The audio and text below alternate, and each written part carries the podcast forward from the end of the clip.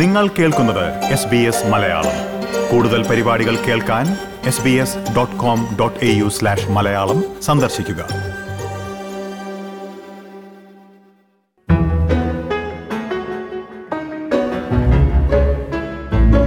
വായ്പകളുടെ പലിശ നിരക്ക് ഉയർന്നു തുടങ്ങിയതോടെ ഓസ്ട്രേലിയയിലെ പല നഗരങ്ങളിലും വീട് വിലയിൽ കുറവുണ്ടായിട്ടുണ്ടെന്നാണ് റിപ്പോർട്ടുകൾ. പലിശ വർധനവ് എന്ന ആശങ്ക നിലനിൽക്കുന്നുണ്ടെങ്കിലും വീടുവില കുറയുന്നത് പലർക്കും ആശ്വാസമാകുന്നുണ്ട്.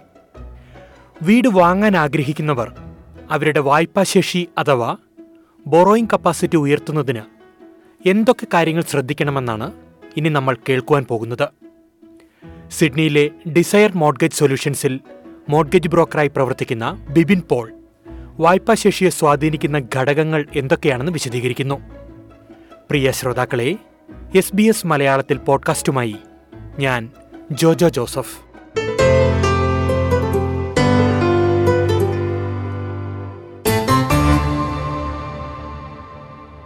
സ്വാഗതം. Bipin Paul S B S radio മലയാളത്തിലേക്ക്. താങ്ക് യു ബിപിൻ ഈ പലിശ നിരക്കൊക്കെ ഉയർന്നിരിക്കുകയാണ്. പക്ഷെ നിരവധി പേർ വീട് എന്ന ഒരു സ്വപ്നവുമായി പ്രതീക്ഷയോടെ തയ്യാറെടുക്കുന്നുണ്ട്. ഈ നിലവിലെ ഈ പലിശ നിരക്കൊക്കെ ഉയർന്നത് ഈ ലോണുകളെയൊക്കെ ബാധിക്കുന്നുണ്ടോ? ലോണുകളെ പലിശ നിരക്ക് ഉയർന്നത് എന്തായാലും ബാധിക്കും. അത് രണ്ട് രീതിയിൽ ഒന്ന് നമ്മുടെ റീപേയ്മെന്റ് എന്തായാലും കൂടും. വേരിയബിൾ റേറ്റിൽ ഉള്ളത്. ഫിക്സഡ് റേറ്റ് ഓൾറെഡി കൂടിയിട്ടുണ്ട്. പിന്നെ അടുത്തത് ബാധിക്കാൻ പോകുന്നത് നമ്മുടെ ബോറോവിങ് കപ്പാസിറ്റിനെയാണ് ബോറോവിങ് കപ്പാസിറ്റിനെ ബാധിക്കും എന്ന് പറയുമ്പോൾ ബാങ്കുകൾ പൊതുവെ ലെൻഡ് ചെയ്യുന്നത് നിലവിലുള്ള റേറ്റ് പ്ലസ് ഒരു ബഫർ റേറ്റ് ഉണ്ട്. അപ്പം നിലവിലുള്ള റേറ്റ് കൂടുമ്പോൾ അതെന്തായാലും ബോറോയിങ് കപ്പാസിറ്റിനെ ഇമ്പാക്ട് ചെയ്യും. പിന്നെ അതിന്റെ അകത്ത് സംഭവിക്കാവുന്ന ഒരു കാര്യം മാർക്കറ്റ് പൊതുവെ ഇൻട്രസ്റ്റ് വളരെ സെൻസിറ്റീവ് ആണ്. ഓസ്ട്രേലിയൻ മാർക്കറ്റ് പൊതുവെ ഇൻട്രസ്റ്റ് റേറ്റിനോട് അപ്പോൾ ഇൻട്രസ്റ്റ് റേറ്റ് കൂടുമ്പോൾ അതിനനുസരിച്ചിട്ട് പ്രോപ്പർട്ടി മാർക്കറ്റിൽ കഴിഞ്ഞ രണ്ടു വർഷത്തിലുണ്ടായ ആ ഗ്രോത്ത് ചിലപ്പോൾ ഒന്ന് കൂളിംഗ് ആവാൻ സാധ്യതയുണ്ട്. അപ്പോൾ ചിലപ്പോൾ ഈ പറയുന്ന ബോറോയിങ് കപ്പാസിറ്റിനെ ബാധിച്ചാലും നമ്മൾക്ക് മേടിക്കാൻ പോകുന്ന പ്രോപ്പർട്ടികളുടെ വില ഒന്ന് കുറയുവാണെങ്കിൽ പോസിബിലിറ്റി ആണ്. അങ്ങനെയാണെങ്കിൽ അതിന്റെ അകത്ത് വലിയ ഇമ്പാക്റ്റ് ഉണ്ടാവില്ല. ഒരു ഫസ്റ്റ് ഹോം ബയറിന്റെ ആംഗിളിൽ നോക്കുവാണെങ്കിൽ. ഓക്കെ എനിക്ക് തോന്നുന്നു ഈ ബോറോയിങ് കപ്പാസിറ്റി എന്ന് ഇപ്പോൾ വിപിൻ തന്നെ എനിക്ക് തോന്നുന്നു ഒരു മൂന്ന് നാല് തവണ തന്നെ പറഞ്ഞെന്ന് തോന്നുന്നു. അതൊരു വലിയൊരു ഘടകമാണ്. അല്ലെ? ഒരു വായ്പയെ സംബന്ധിച്ചിടത്തോളം. ഈ ബോറോയിങ് കപ്പാസിറ്റി അഥവാ വായ്പാ ശേഷി എന്ന് പറയുന്നത് എന്താണ്? ഒന്ന് ചുരുങ്ങി വാക്കുകളിലൊന്ന് വിശദീകരിക്കുമോ? ബേസിക്കലി ഒരു ഒരു തിയറി ഫൈവ് സീസ് അല്ലെങ്കിൽ നാല് സി അല്ലെങ്കിൽ അഞ്ച് സികളാണ് ക്രെഡിറ്റിനെ പറ്റി പറയുന്നത്. ഒന്നെന്ന് പറയുന്നത് കപ്പാസിറ്റി അതാണ് ബോറോയിങ് കപ്പാസിറ്റി എന്നുള്ളത്. അതിന്റെ അകത്ത് കുറച്ച് ഫാക്ടേഴ്സ് ഉണ്ട്. അതിലേക്ക് നമുക്ക് ഡീറ്റെയിൽ ആയിട്ട് വരാം. പിന്നെ രണ്ടാമത്തത് നമ്മൾ പറയും ക്യാപിറ്റൽ അതായത് ഡിപ്പോസിറ്റ് നമ്മുടെ ഡൗൺ പേയ്മെന്റ് എന്നൊക്കെ പറയുന്ന ആ ഒരു സംഗതി. മൂന്നാമത്തത് ക്യാരക്ടർ അതായത് നമ്മുടെ ക്രെഡിറ്റ് സ്കോർ നമ്മുടെ ഓവറോൾ ഉള്ള ക്രെഡിറ്റ് എങ്ങനെയാണ് നമ്മൾ മാനേജ് ചെയ്യുന്നത് എന്നുള്ളത്. നാലാമത്തത് കൊളാക്ടറൽ അതായത് നമ്മുടെ സെക്യൂരിറ്റി എന്താണ് നമ്മൾ മേടിക്കാൻ പോകുന്നത്? എന്ത് സെക്യൂരിറ്റി പ്രോപ്പർട്ടി എന്താണ്? അസറ്റ് എന്താണെന്നുള്ളത് അഞ്ചാമത്തത് ചില സ്കൂൾ ഓഫ് തോട്ടിൽ അവർ പറയുന്നതാണ് അഞ്ചാമത്തത്. അഞ്ചാമത്തത് നിലവിലുള്ള ലെൻഡിങ് കണ്ടീഷൻ അതായത് ഇൻട്രസ്റ്റ് റേറ്റ് ബാങ്കിന്റെ അല്ലെങ്കിൽ ലെൻഡേഴ്സിന്റെ പോളിസി ഇങ്ങനെയുള്ള ഇങ്ങനെയുള്ള അഞ്ച് കാര്യങ്ങൾ നോക്കിയിട്ടാണ് നമുക്ക് ഏത് ഇവൻ കൊമേഷൻ ആണെങ്കിലും ഇതേപോലെയുള്ള റെസിഡൻഷ്യൽ ക്രെഡിറ്റിൽ ഇത്തരം കാര്യങ്ങളാണ് നോക്കുന്നത്. അതിന്റെ ഇത് ബോറോയിങ് കപ്പാസിറ്റി ആണ് ഏറ്റവും കൂടുതൽ നമുക്ക് കൺട്രോൾ ചെയ്യാവുന്ന ഒരു ഒരു ഒരു ഫാക്ടർ ഏറ്റവും കൂടുതൽ നമുക്ക് ചെയ്യാവുന്നത് ഈ ഇൻകം എക്സ്പെൻസ് അതായത് അതാണ് ഈ ബോറോയിങ് കപ്പാസിറ്റിനെ ഏറ്റവും കൂടുതൽ ഇമ്പാക്ട് ചെയ്യുന്നത്. അപ്പോൾ ഓഫ് കോഴ്സ് വളരെ സിമ്പിൾ ആയിട്ട് പറഞ്ഞു കഴിഞ്ഞാൽ ഇൻകം കൂടുതലും എക്സ്പെൻസ് കുറയുമാണ് വേണ്ടത്. ഈ ബോറോയിങ് കപ്പാസിറ്റി എങ്ങനെയാണ് പൊതുവെ കാൽക്കുലേറ്റ് ചെയ്യുന്നത്? ബാങ്കിന്റെ അല്ലെങ്കിൽ ലെൻഡിങ് പോയിന്റിൽ ആ ഒരു ആംഗിളിൽ നിന്ന് കാണുമ്പോൾ ഓഫ് കോഴ്സ് ഇൻകം ഉണ്ട് എക്സ്പെൻസസ് ഉണ്ട്. ഇപ്പൊ ഈ എക്സ്പെൻസസിൽ വരുമ്പോൾ മെയിൻലി രണ്ട് ഫാക്ടേഴ്സ് നമുക്ക് പറയാം. ഒന്ന് ലീവിങ് എക്സ്പെൻസസ് ആണ്. രണ്ടാമത്തത് നമ്മൾ ഡി ടി ഐ എന്ന് പറയും ഡെപ്റ്റ് ടു ഇൻകം റേഷ്യോ അപ്പോൾ ഈ ലിവിങ് എക്സ്പെൻസസ് എന്ന് പറയുമ്പോൾ അത് ഇപ്പോൾ ഓസ്ട്രേലിയയിലെ ലെൻഡിങ് അതായത് മെജോറിറ്റി ഓഫ് ദ ലെൻഡിങ് ഇൻസ്റ്റിറ്റ്യൂഷൻസും അത് കൺസിഡർ ചെയ്യുന്നത് ഈ ഒരു ഹെം എന്ന് പറയുന്ന ഒരു മെഷർ വെച്ചിട്ടാണ്. ഹെം എന്ന് വെച്ച് കഴിഞ്ഞാൽ ഹൗസ് ഹോൾഡ് എക്സ്പെൻഡിച്ചർ മെഷർ അതെന്ന് പറയുന്നത് മെൽബൺ ഇൻസ്റ്റിറ്റ്യൂട്ട് അവർ ഒരു അതൊരു റിസർച്ച് ഫാമാണ് റിസർച്ച് സെന്റർ ആണ്. അവർ ഉണ്ടാക്കിയ ഒരു മെഷറാണ് ഹൗസ് ഹോൾഡ് എക്സ്പെൻഡിച്ചർ മെഷർ എന്ന് പറയുന്നത്. അപ്പോൾ ഇത് ലെൻഡിങ് ഇൻസ്റ്റിറ്റ്യൂഷൻ അക്രോസ് അവർ ഇതൊരു ബെഞ്ച് മാർക്കായിട്ട് എടുക്കും. അപ്പോൾ ഒരു എക്സാമ്പിൾ പറയുകയാണെങ്കിൽ ഇപ്പോ ലിവിങ് എക്സ്പെൻസസ് ഒരു സിംഗിളോ അല്ലെങ്കിൽ ഫാമിലി ആയിട്ട് നമ്മൾ വളരെ കുറഞ്ഞ ലിവിങ് എക്സ്പെൻസസ് ആണെന്ന് നമ്മൾ പറഞ്ഞാലും ബാങ്കുകൾ ഓസ്ട്രേലിയയുടെ ഒരു ലാൻഡ്സ്കേപ്പിൽ വെച്ച് നോക്കുമ്പോൾ അവർ ഇത്രയാണ് നമ്മുടെ ഹിം ഹൗസ് ഹോൾഡ് മന്ത്ലി എക്സ്പെൻഡിച്ചർ എത്ര വരും എന്ന് അവർക്കൊരു ബെഞ്ച് മാർക്ക് ഉണ്ട്. അതിൽ കുറവ് എടുക്കാനുള്ളത് അതിനുള്ള ഒരു ഒരു അപ്പറ്റൈറ്റ് വളരെ കുറവായിരിക്കും ഈ ലെൻഡിങ് ഇൻസ്റ്റിറ്റ്യൂഷന് കാരണം അത് അത് കുറച്ചൊരു റെഗുലേറ്ററി ഇഷ്യൂലേക്ക് പോകും. അപ്പോൾ അതിന് താഴെ അങ്ങനെ എടുക്കണമെങ്കിൽ അത്രയും റീസൺസ് ഉണ്ടാവണം. അപ്പോൾ പൊതുവേ ഈ ഹെം എന്ന് പറയുന്ന ഒരു ഫാക്ടർ ബാങ്കുകൾ കൺസിഡർ ചെയ്യും. അതാണ് ലീവിങ് എക്സ്പെൻസസ് എന്ന് പറയുന്നത്. രണ്ടാമത്തത് ഡി ടി ഐ ഡെപ്റ്റ് ടു ഇൻകം റേഷ്യോ അതെന്ന് പറയുന്നത് നമ്മുടെ ടോട്ടൽ ഡെപ്റ്റും നമ്മുടെ ഇൻകം തമ്മിലുള്ള റേഷ്യോ ഇപ്പൊ ടോട്ടൽ ഡെപ്റ്റ് എന്ന് പറയുന്നത് നമുക്കിപ്പോൾ പേഴ്സണൽ ലോൺ ഉണ്ട് കാർ ലോൺ ഉണ്ട് അല്ലെങ്കിൽ മറ്റ് ഇൻവെസ്റ്റ്മെന്റ് ലോണുകളുണ്ട് വേറെ ഹോം ലോണോ ഇങ്ങനെ ഉണ്ടെങ്കിൽ അത് എഗനിസ്റ്റ് നമ്മുടെ ഇൻകം ഇത് നോർമലി ഒരു സാധാരണ ഒരു സിക്സ് സിക്സ് പെർസെന്റേജ് ഇതാണ് അതിന്റെ ഒരു ഒരു റേഷ്യോ സിക്സ് പെർസെന്റേജ് എന്നല്ല സിക്സ് ആണ് വേണ്ടത്. അതായത് സാധാരണ ഇൻകത്തിന്റെ ഒരു സിക്സ് ടൈംസ് ആണ് ടോട്ടൽ ഡെപ്റ്റ് ഉണ്ടാവുക. ചില ചില ലെൻഡേഴ്സ് അത് അബവ് സിക്സിന് പോവാം സെവൻ പോവാം എയ്റ്റ് എയ്റ്റിന് പോവാം.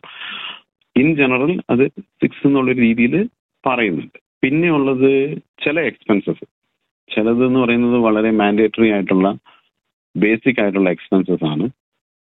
പിന്നെ ചിലത് ഡിസ്ക്രിഷണറി എക്സ്പെൻസസ് ആണ്. അതായത് നമുക്കിപ്പോൾ ജോജോ നോക്കിയാൽ തന്നെ അറിയാമല്ലോ ചിലരുടെ ലൈഫ് എന്ന് വെച്ച് കഴിഞ്ഞാൽ അതൊരു ബേസിക് ആയിരിക്കും ചിലരുടെ എക്സ്പെൻസസ് ചിലർ കുറച്ചും കൂടെ ഒരു മോഡറേറ്റ് ആയിരിക്കും ചിലർ കുറച്ചും കൂടെ ലാവിഷ് ആയിരിക്കും. അപ്പൊ അത് നമ്മൾ എന്തെങ്കിലും കൺസിഡർ ചെയ്യും എപ്പോഴും? ഇപ്പോൾ പ്രൈവറ്റ് സ്കൂൾ പ്രൈവറ്റ് ഹെൽത്ത് ഇങ്ങനെയുള്ളതൊക്കെ ഡിസ്ക്രിഷണറി ആണ്. അതായത് ബേസിക്കലി അല്ല അത് ഡിസ്ക്രിഷണറി ആയിട്ടുള്ളതാണ്. അപ്പോൾ ഇതൊക്കെ ഉണ്ടെങ്കിൽ നമ്മുടെ എക്സ്പെൻസസ് കൂടിയിരിക്കും. അങ്ങനെയാണെങ്കിൽ അത് ബോറോയിങ് കപ്പാസിറ്റി അതേപോലെ ഉള്ളത് ഇപ്പോൾ ഒരു റെന്റൽ പ്രോപ്പർട്ടി ഉണ്ട്. അതിന് അതിന്റെ റെന്റൽ എക്സ്പെൻസസ് വളരെ കൂടുതലുണ്ട്. ഇപ്പോൾ സ്റ്റാർട്ടിങ് അങ്ങനെയുള്ളത് റെന്റൽ എക്സ്പെൻസസ് നല്ലപോലെ കൂടുതലുണ്ട്. ഈൽഡ് കുറച്ച് കുറവാണെങ്കിൽ അതും നമ്മുടെ ബോറോയിങ് കപ്പാസിറ്റിനെ ബാധിക്കും. പിന്നെ വേറെ എനിക്കൊരു കാര്യം ഇതിന്റെ നോക്കാനുള്ളത് ഒരു ഒരു ഒരു സെൽഫ് എംപ്ലോയിഡിന്റെ പോയിന്റ് അതായത് ഇപ്പം കുറെ പേര് കോവിഡിനൊക്കെ വന്നതിന് ശേഷം സെൽഫ് എംപ്ലോയിഡ് ആയിട്ട്. അപ്പൊ അവർക്കുള്ളത് എന്ന് വെച്ച് കഴിഞ്ഞാൽ അവരുടെ ഇതിന്റെ അകത്ത് എന്ന് വെച്ച് കഴിഞ്ഞാൽ പല ഇതും നമ്മൾ റൈറ്റ് ഓഫ് ഈ ഒരു അക്കൗണ്ടന്റിന്റെ പോയിന്റിൽ നോക്കുമ്പോൾ ടാക്സ് സേവിങ് മെത്തേഡായിട്ട് പലതും നമ്മൾ റൈറ്റ് ഓഫ് ചെയ്യുക എക്സ്പെൻസസ് അങ്ങനെ ചെയ്തു കഴിയുമ്പോൾ നമ്മുടെ ആക്ച്വൽ ബോറോവിങ് അതായത് ലെൻഡിങ്ങിൽ നോക്കുമ്പോൾ ഡോക്യുമെന്റഡ് എവിഡൻസ് ആയിട്ട് നോക്കുമ്പോൾ ബോറോയിങ് കപ്പാസിറ്റി അധികം ഇല്ലാത്ത രീതിയിൽ നമ്മളത് സ്ട്രക്ചർ ചെയ്യുവാണെങ്കിൽ അങ്ങനെയാണെങ്കിൽ അത് ബോറോയിങ് കപ്പാസിറ്റിനെ ഇമ്പാക്ട് ചെയ്യും. അപ്പോൾ അങ്ങനെയുള്ളവർ ശരിക്കും ഇങ്ങനെ ഉള്ള ഒരു ഫ്യൂച്ചർ ലെൻഡിങ് ഉണ്ടെങ്കിൽ ആ ആ കാര്യം കൺസിഡർ ചെയ്യണം. ടാക്സ് കാര്യങ്ങളൊക്കെ തയ്യാറാക്കുമ്പോൾ അല്ലേ? കറക്റ്റ് അപ്പൊ ഒരു അക്കൗണ്ടന്റിനോട് നമ്മൾ സംസാരിക്കുമ്പോൾ അവരോട് നമ്മൾ ഒന്ന് ഇങ്ങനെ പറയണം. എനിക്കിങ്ങനെ ഫ്യൂച്ചർ ലെൻഡിങ്ങിന്റെ ഓപ്ഷൻ ഞാൻ പോകുന്നുണ്ടാവും. എന്നുള്ളതൊക്കെ ഒന്ന് ഒന്ന് പ്ലാൻ പ്രീ പ്ലാൻ ചെയ്ത് വെക്കുവാണെങ്കിൽ എപ്പോഴും നല്ലതാണ്.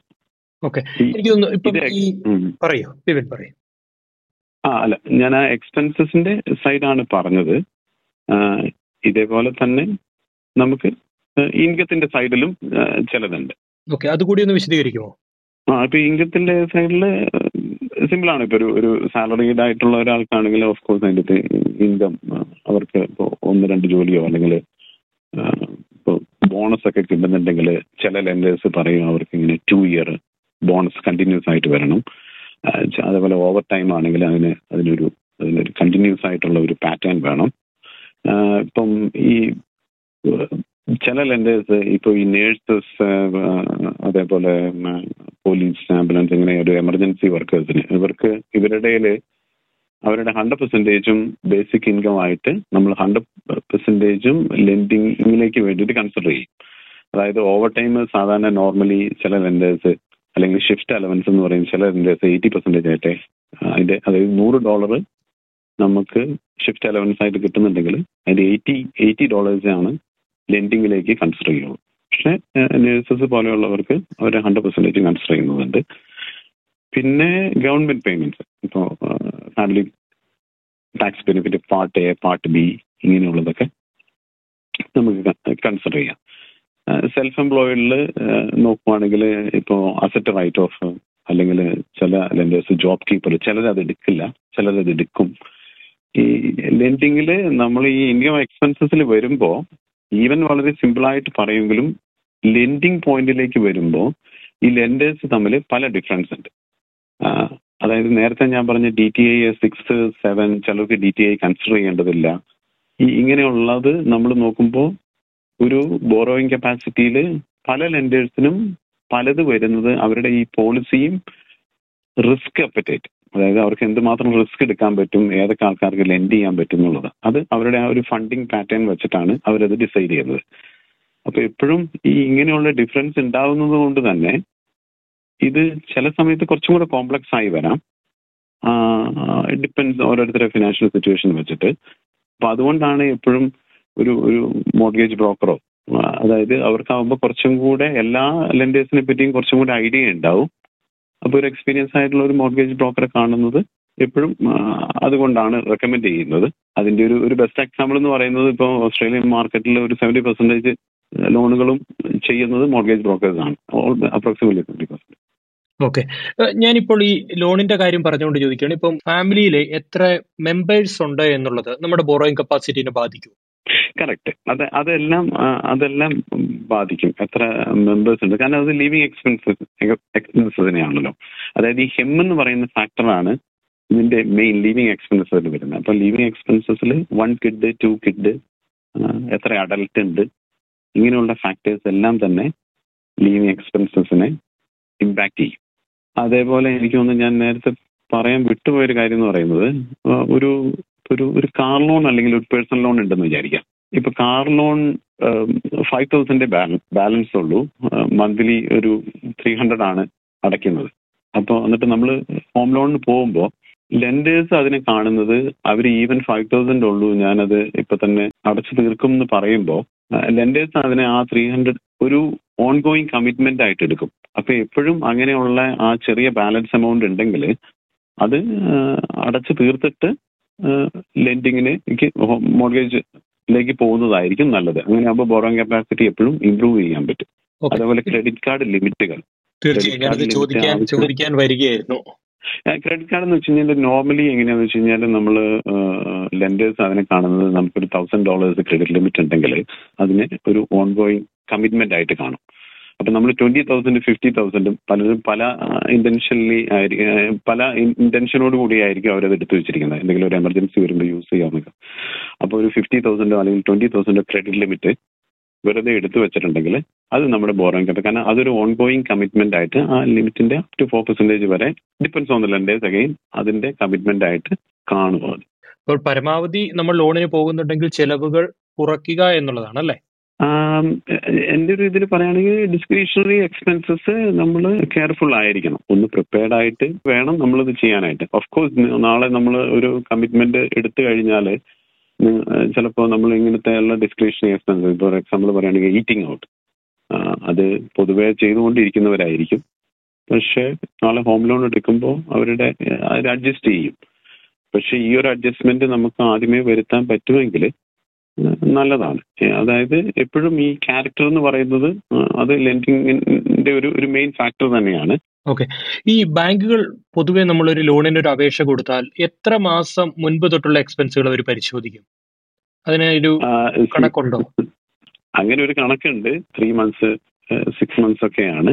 നമ്മൾ ഈ ബാങ്കുകൾക്ക് ഇൻഫർമേഷൻ കൊടുക്കുമ്പോൾ നമ്മുടെ വിവരങ്ങൾ കൊടുക്കുമ്പോൾ അതിന്റെ ഒരു ആധികാരികത ഉറപ്പുവരുത്തേണ്ടത് എത്രത്തോളം ആവശ്യമുള്ള ഒരു കാര്യമാണ് അത് എന്ന് വെച്ച് കഴിഞ്ഞാൽ വളരെ ഇമ്പോർട്ടന്റ് ആയിട്ടുള്ളൊരു ചോദ്യമാണ് നമ്മൾ ബാങ്കുകൾക്ക് ഇൻഫർമേഷൻ കൊടുക്കുമ്പോൾ വളരെ ആക്യുറേറ്റ് തന്നെ ആയിരിക്കണം. കാരണം എന്താണെന്ന് വെച്ച് കഴിഞ്ഞാൽ നമ്മൾ കൊടുക്കുന്ന ഇൻഫർമേഷനും നമ്മൾ കൊടുക്കുന്ന ഡോക്യുമെന്ററി എവിഡൻസും വെച്ചിട്ടാണ് ബാങ്കിൽ എൻഡ് ചെയ്യുന്നത്. ആ അത് വെച്ചിട്ടാണ് നമുക്ക് എന്തുമാത്രം ബോറോയിങ് കപ്പാസിറ്റി ഉണ്ടെന്ന് ഡിസൈഡ് ചെയ്യുന്നത്. അപ്പം നോർമലി ഇപ്പോൾ ഒരു പേഴ്സണൽ ലോൺ കാർ ലോൺ ഇങ്ങനെയുള്ളതെല്ലാം ക്രെഡിറ്റ് ചെക്ക് വഴി നമുക്ക് കാണാൻ പറ്റും. അതേപോലെ ഇപ്പോൾ ഒരു സേവിങ്സ് അക്കൗണ്ട് നമ്മുടെ നിലവിലുള്ള ആക്റ്റീവ് ആയിട്ടുള്ള സേവിങ്സ് അക്കൗണ്ട് റെഗുലർ യൂസ് ചെയ്യുന്ന അക്കൗണ്ടുകളെല്ലാം തന്നെ എടുത്താൽ തന്നെ നമ്മുടെ ഇൻകം എക്സ്പെൻസസ് നമുക്ക് കാണാൻ പറ്റും. ഇത് വളരെ കറക്റ്റായിട്ട് കൊടുത്തിട്ടില്ലെങ്കിൽ ഇത് ബാങ്കുകൾക്ക് ലെൻഡിങ് കറക്റ്റായിട്ട് ജഡ്ജ് ചെയ്യാൻ പറ്റണമെന്നില്ല. അത് പല രീതിയിലുള്ള ഇഷ്യൂലേക്കും ലീഡ് ചെയ്യാം അത്. അറിഞ്ഞ് നമ്മൾ കൃത്യമായിട്ട് തന്നെയുള്ള വിവരങ്ങൾ കൊടുക്കുന്നതാണ് നല്ലത്. കാരണം അത് ഓവർ ബർഡൻ ആവില്ല. പിന്നെ വളരെ ആക്യുറേറ്റ് ആയിട്ട് തന്നെ ലെൻഡിങ് നടക്കുകയും ചെയ്യും. ഓവർ രീതിയിലുള്ള ലെൻഡിങ്ങിലേക്ക് പോകാതിരിക്കാനും ഇത് ഹെൽപ്പ് ചെയ്യും. തീർച്ചയായും വിപിനെ എനിക്ക് സമയപരിമിതി കൊണ്ട് ഞാൻ ഒരു കാര്യം കൂടി ചോദിക്കുകയാണ്. ഈ നിലവിലെ ഈ പലിശ നിരക്ക് ഉയരുന്നത് ആളുകളുടെ ബോറോയിങ് കപ്പാസിറ്റിയെ എത്രത്തോളം ബാധിച്ചിട്ടുണ്ട്? അതിനെ പറ്റിയിട്ട് ഇപ്പൊ നിലവിൽ അതൊരു ഇവോൾവിംഗ് സിറ്റുവേഷൻ ആണ് ജോർജോ. അപ്പം ഇമ്പാക്ട് ചെയ്യുന്നുണ്ടോന്ന് വെച്ച് കഴിഞ്ഞാൽ പല ലെൻഡേഴ്സും അതിന്റെ അകത്ത് ഇങ്ങനെ മാറ്റി വരുന്നുണ്ട് ഇന്റേണലി അവരുടെ ഒരു അസസ്മെന്റ് റേറ്റ് അതായത് എത്ര ലെൻഡ് ചെയ്യാം എന്നുള്ളത് എനിക്ക് തോന്നുന്നത് വിത്തിൻ ടു ത്രീ മന്ത്സിൽ ഇൻട്രസ്റ്റ് റേറ്റ് കൂടി പോകുന്നുള്ള രീതിയിലാണെങ്കിൽ അത് ഇമ്പാക്റ്റ് ഉണ്ടാക്കും. അത് വൺ മില്യൺ എടുത്തുകൊണ്ട് ഇരിക്കുന്നവർക്ക് അല്ലെങ്കിൽ വൺ മില്യൺ ബോറോയിങ് കപ്പാസിറ്റി ഉള്ളവർക്ക് അത് നയൻ ഫിഫ്റ്റി നയൻ ഹൺഡ്രഡിലേക്കൊക്കെ കുറയാനുള്ള സാധ്യതയുണ്ട്. പിന്നെ ഇതിനനുസരിച്ചിട്ട് ലെൻഡിങ്ങിന്റെ പല പോളിസികളിലും ബാങ്കുകൾ മാറ്റം വരുത്താം. ഇപ്പോ ത്രീ പെർസെന്റേജ് ബഫർ എന്നുള്ളത് ടു പോയിന്റ് ഫൈവ് പെർസെന്റേജിലാക്കാം അതേപോലെ ഇപ്പൊ ഇൻവെസ്റ്റേഴ്സിനാണെങ്കിൽ റെന്റൽ ഇൻകത്തിന്റെ സെവന്റി പെർസെന്റേജ് എയ്റ്റി പെർസെന്റേജ് എടുത്തുകൊണ്ടിരുന്നത് നയന്റി ഫൈവ് പെർസെന്റേജിലേക്ക് മാറ്റാം മാറ്റിയിട്ടുണ്ട് പലരും. അങ്ങനെയുള്ള പല പോളിസി ചേഞ്ചസും ലെൻഡിങ്ങിൽ കൊണ്ടുവരാം. പക്ഷെ ബോറോയിങ് കപ്പാസിറ്റീനെ എപ്പോഴും ഈ ഇൻട്രസ്റ്റ് റേറ്റിൽ ഉള്ള ഇൻക്രീസ് ഇമ്പാക്ട് ചെയ്യും. ശരി. ഏതായാലും വളരെ നന്ദി ബിവിൻ പോൾ ബോറോയിങ് കപ്പാസിറ്റിയുമായി ബന്ധപ്പെട്ട കാര്യങ്ങൾ വളരെ ലളിതമായി ശ്രോതാക്കളോട് ഇത്രയും നേരം വിശദീകരിച്ചതിന്. Thank you Jojo.